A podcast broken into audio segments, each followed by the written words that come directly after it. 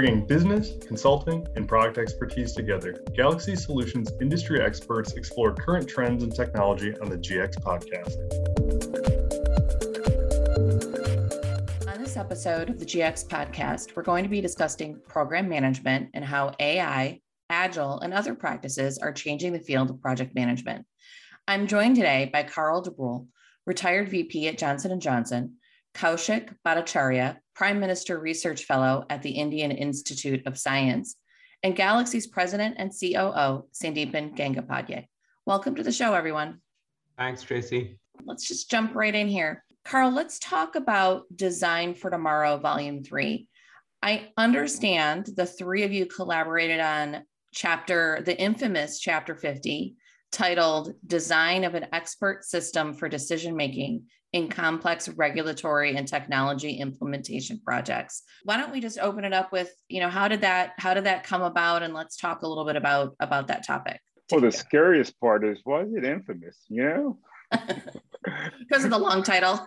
right, okay, okay. Okay, that part you're you're right. You're right. The the subject matter isn't, you know. Uh, one of the things we we realized, and and this is J and J in any large company, uh, large projects tend to get out of control, right? You know, there's there's reasons for it, and then there there are certain projects that they take on a life of their own in terms of it's a strategic initiative, and no one's willing to say stop because it's not meeting the timeline, it's you know going over budget, and everyone's you know at the last minute throwing more resources, throwing more money in to try to get it to the goal. That's not the, the time to, to manage or control it. You know, our, our belief and contention is if you've got those controls, that management structure up front, and you get appropriate monitoring in place, and you've got you know open honest conversations around the status of the project, then you're more likely. I'm not going to say you, you, know nothing's mm-hmm. you know guaranteed in this world, but you're certainly more likely to succeed. Now, a number of those things can be measured. You know, cycle time can be measured, duration can be measured, cost can be measured. You know, and and we can put those things, those best practices into tools. And we can uh, determine probabilities of success based on those variables. And i think that's a it's, it's a great start. And we learned a lot from from doing that. But at the same time you also need to have start out with trained or you know very experienced you know project managers that are setting up those rules and setting up those metrics. And then you incorporate the rest of the team members. And again, you measure against those metrics that are put in place.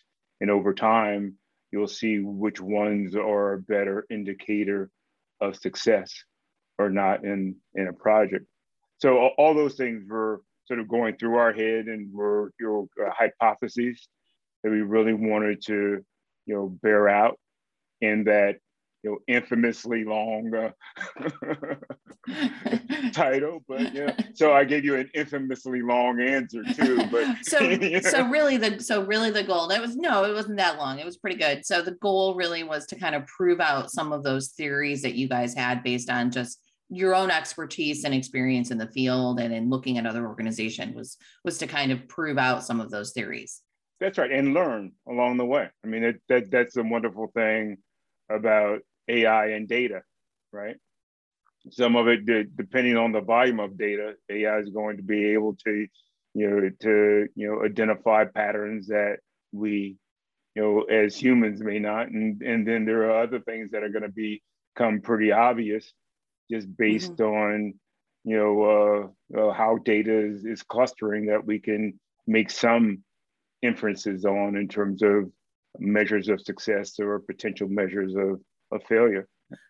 What is it that Sandeep and you uh, we we're trying to get mugs uh, keep calm and trust the data? In that context, Sandeepan, let's talk about really how we can apply this kind of learning and what we learned out of the uh, that that uh, research. You know, what our clients are asking for and, and what are their needs. Certainly, Tracy. The you know, let's take a couple of key factors that drove the hypothesis that Carl was talking about. So, for example, we know statistically that big projects are notoriously difficult to predict you know in terms of outcomes timelines on time on budget all that stuff so uh, we also know that if you do give managers you know something like a 30 to 45 day look ahead this is what we found uh, through the initiative that uh, carl led um, at his um, organization kaushik and we supported that through automation. That 30 to 45 day look ahead um, gives the managers enough runway to resolve those uh, constraints, uh, the impediments. Uh, and so being able to predict, to Carl's point, whether it's uh, data driven, AI driven, is meaningful and we were able to prove out the hypothesis over thousands of projects statistically that, hey, if you do give that level of look ahead, the outcomes are drastically different uh, in a, in a positive way. Let's take an example. Uh, resources, right? Resource contention. You may have shared resources. Um, after all, today is the day of the big resign, right? So how sensitive is your program or project to uh, resources and their availability and their on time arrival and departure and so on and so forth so we were able to uh, produce some models that would predict the impact of um, you know such issues for example a shared resource another project is uh, uh, delayed and so you have 30 to 45 day look ahead that hey you will need this resource, but just so you know, the project they're on is delayed. That's very difficult to track in a large organization manually. But when you have rules governing that kind of behavior, governance, uh, availability, uh, this is information that a manager can use to uh, address that problem. Now, therefore, what's important for these companies, and it's not just, you know, we have seen it uh, you know, repeated at other organizations uh, beyond um, where we work together, Carl Kaushik and uh, the rest of us, is the need to tie together work plans, work breakdown, resources, demand, availability, you know, value delivery, portfolio prioritization, alignment with SDLC, compliance needs.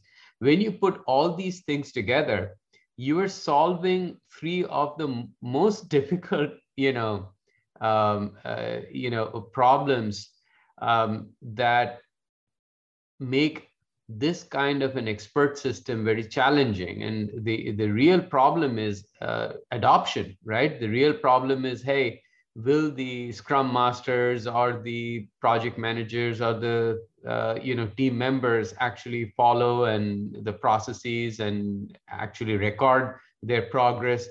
So the idea was to come up with you know um, how these three potential solutions uh, would help with that kind of an adoption. And one was with uh, making sure that we were automating some of the administrative stuff. So we wanted to make sure that Uh, there is an attraction. So a project manager, a scrum master, you take their administrative stuff off the plate and that'll bring them to this platform and this way of working. The second one was once you do that, you make sure that your model, the governance that you're implementing is your single source of truth. So whether it's going to the board, whether it is going to some executive committee, whether it is going to a steering committee, whether it is uh, you know, the status of the project is being used at a, a team level, it needs to have the same, um, you know, source of data. As Carl was saying, it's all driven by that data. And if you have that, then uh, again, you see increased adoption because people don't have a choice. They have to submit the appropriate data. Otherwise, um, people will, um, you know, um, communicate um, inaccurately. Uh, and at a senior level, if there is inaccurate communication, there is, um, you know, there are repercussions. The third thing that we found is that uh, you need to also use some level of automation through these expert systems to find bad data. If somebody's not updating things regularly, um, come up with ways to identify that and stop that from happening, stop bad data uh, from coming into the system, and also promote good behavior. And that means that if you have an expert system or AI that is data dependent, you have to make sure the data quality is good you solve these three problems, what we found is um, much higher levels of adoption. Uh, and uh, post that level of adoption, we saw a material uh, change in the accuracy and the predictability of outcomes. So you you just dropped a just kind of casually dropped the term expert systems. I don't know if that's something we want to dig into on this call, or if you want to you want to just kind of outline what that is for the listeners. Um, I will ask uh, Kaushik to speak to it a little bit. Kaushik? Yeah, thank you, Sandeep and, and Tracy. I think this is a very important aspect. Uh, uh, so, what is the expert system? That's the question. Uh, so, before I try to go there, uh, let's try to understand the situation here. So, uh, so in a, in a business process or any organizations, okay, we it involves a lot of decision making, and those decision makings are human decision makings. And in a, as organization uh, grows in size and complexity, those decision makings becomes uh, very, very complex as well, because we see the multidisciplinary implications of one discipline uh, coming on the way of another discipline. So expert system is in a, in a simplistic way is also very popularly called knowledge-based systems. Actually try to mimic those human decision-making process, but much more with much more accuracy. So in a, in a, in a, in a, uh, in a technical uh, way, these expert systems are considered part of the broader artificial intelligence domain. And, and there are many types of artificial intelligence. Expert system is actually one of them. And it has many advantages associated with it. Uh, primarily, it has been found at, uh, with uh, with uh, with, uh, with all the information that came from the industries and academic academia that these are uh, these are very reliable and they are very close to the human cognitive process. Uh, so that therefore expert systems are typically found to be, uh, you know, adaptability or acceptance of an expert systems uh, are, uh, historically or traditionally found to be very high.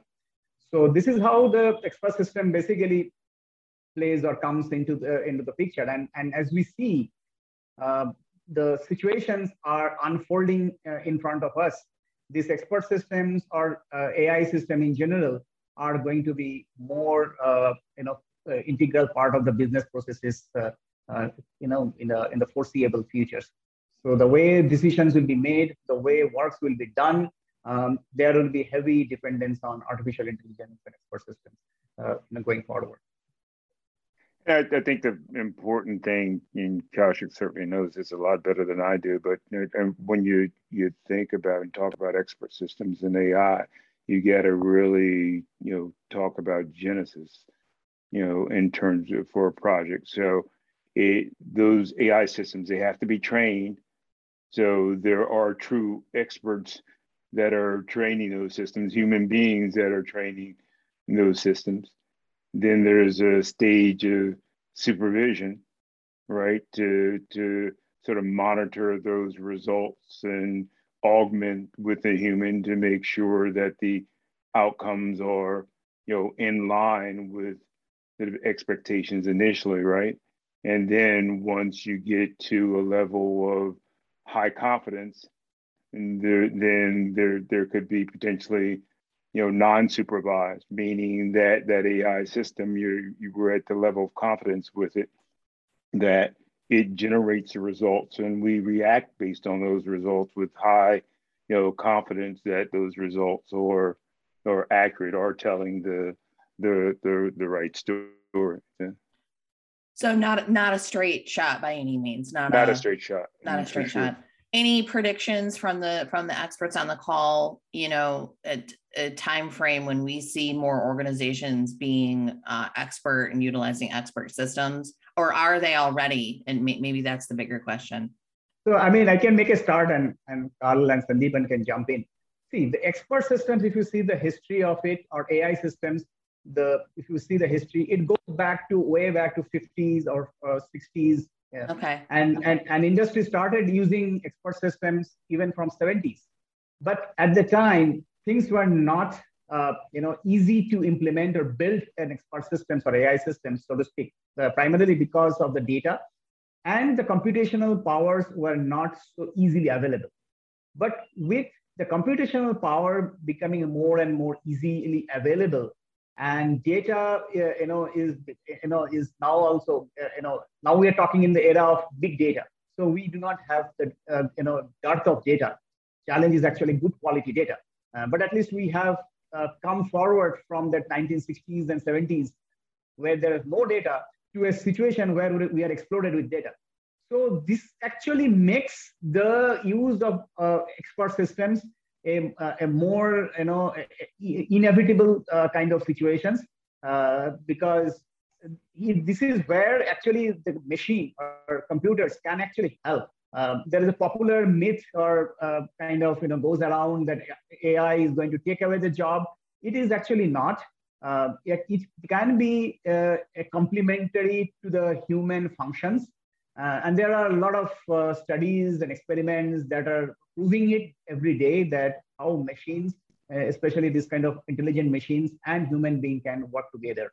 Uh, so this is how I see, and I think probably this uh, the way things are going, it will be definitely be adopted because there are very much things that human can do up to certain extent and uh, we want to uh, you know test our limits so i personally see that it will be adopted you know it is getting adopted uh, you know day in and more and more in the business processes. Yeah i would also say that expert systems are called expert systems because they represent the knowledge of experts in a field. And how do they do that? Uh, back in the day uh, people would manually uh, encode that knowledge as a series of rules uh, called heuristics, you know?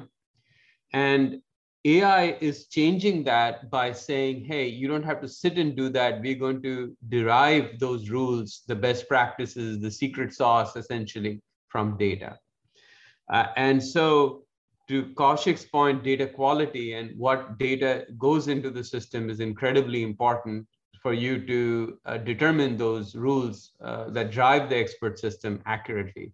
And a big part of what we have worked on here that is encapsulated in this uh, chapter is how we got to that point and the proof that the expert system was suggesting the correct outcomes, predictions, and giving the correct recommendations is simply in the results uh, by seeing the improvement in the delivery of uh, projects at scale. Let's loop it back to another concept I want to I want to dive into, which is the concept of agile. And Kaushik, as organizations embark on agile approaches, including startups that start with agile processes, governance is key. Why do organizations overall need governance? And can you help me understand some of those pain points? Uh, sure, Tracy governance as you as you all know that it's a very important and critical component of any business process for a successful uh, executions or delivery uh, the governance is must. I mean good governance is must. Now before i try to say something about governance what it is or what can do let's try to understand the challenges that where governance can come in and help us with. So take the context of expert system itself which is the subject of this book and, uh, and our uh, kind of focus of our discussion.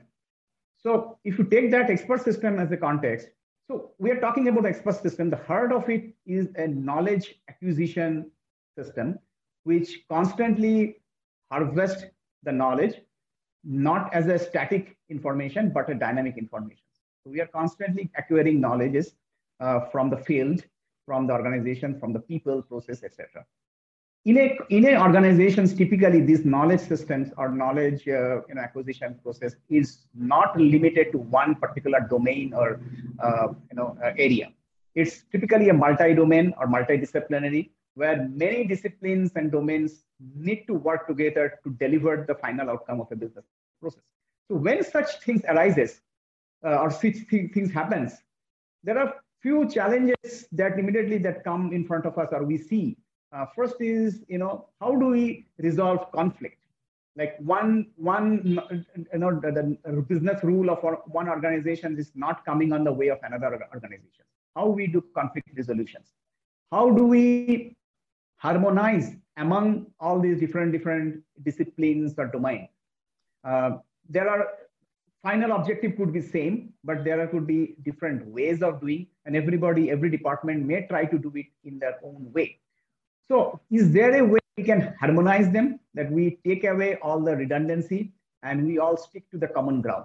So harmonization is another important thing that uh, we see uh, in a, any, any you know, efficient uh, business process.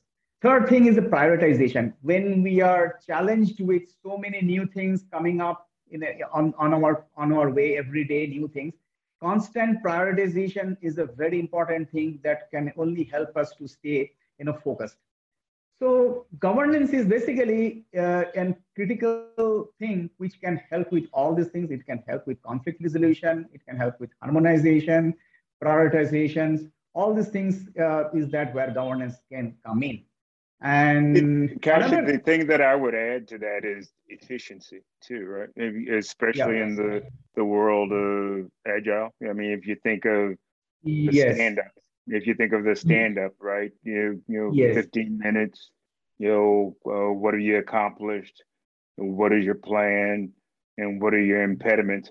Really, the three things that you want to get out of any conversation to help a, a team or a member of a team move forward and that sort of governance or structure around the stand-ups help folks get there a lot more efficiently than saying well the meeting a, a meeting should only be you know a half an hour long. Okay but what am i supposed to accomplish during during that meeting? How do i get to the the meat of what's to be accomplished? So in agile That's a good you know, giving that governance or structure in terms of those three questions i think uh, also helps with the efficiency component that's that's a great point carl and um, certainly if we see the agile model of delivery by design agile has governance inbuilt like right from the backlog prioritization which essentially to me is a, is a, is a governance process to help us stay focused on priority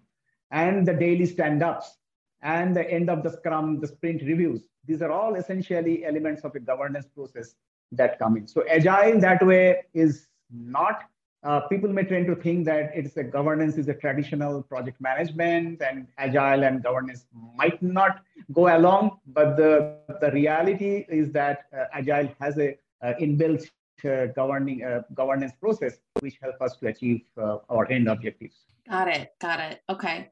Any final thoughts or anything to add on this topic overall? Uh, I may just like to re-emphasize that with this in this disruptive time that we are all living in, where technology is changing, businesses is changing, you know, we are seeing challenges, uh, new challenges in every day. So we need to have a new type of solutions to deal with those challenges. And that actually signifies that creativity, is uh, or innovations that are essential um, not just uh, you know creativity and innovation uh, not in just coming up with new ideas in terms of new product new services but also how to deliver those products how to deliver those services. So it's both in the executions as well as in, in, in new conceptualizing new ideas we need innovation and creativity. And that is where data really plays an important role because innovation and creativity the, it comes from experience uh, uh, the more experience we have from different encounter uh, that we encounter from different situations those experience actually helps us to build, you know gain or develop insight and that has been proven uh, a lot of cognitive studies has been uh, done on the uh, the neuroscientists and those those community they have proven that this is how our even the brain, also human brain works, that we try to connect all the dots that we, co- we come across every day and every, every now and then the situations. Uh, so this data actually plays a very, very human, uh, you know, important role in this whole uh, game. And, uh, and, and this is how I, that's how I see this uh, expert system, artificial intelligence, they are going to be, you know, more prominent.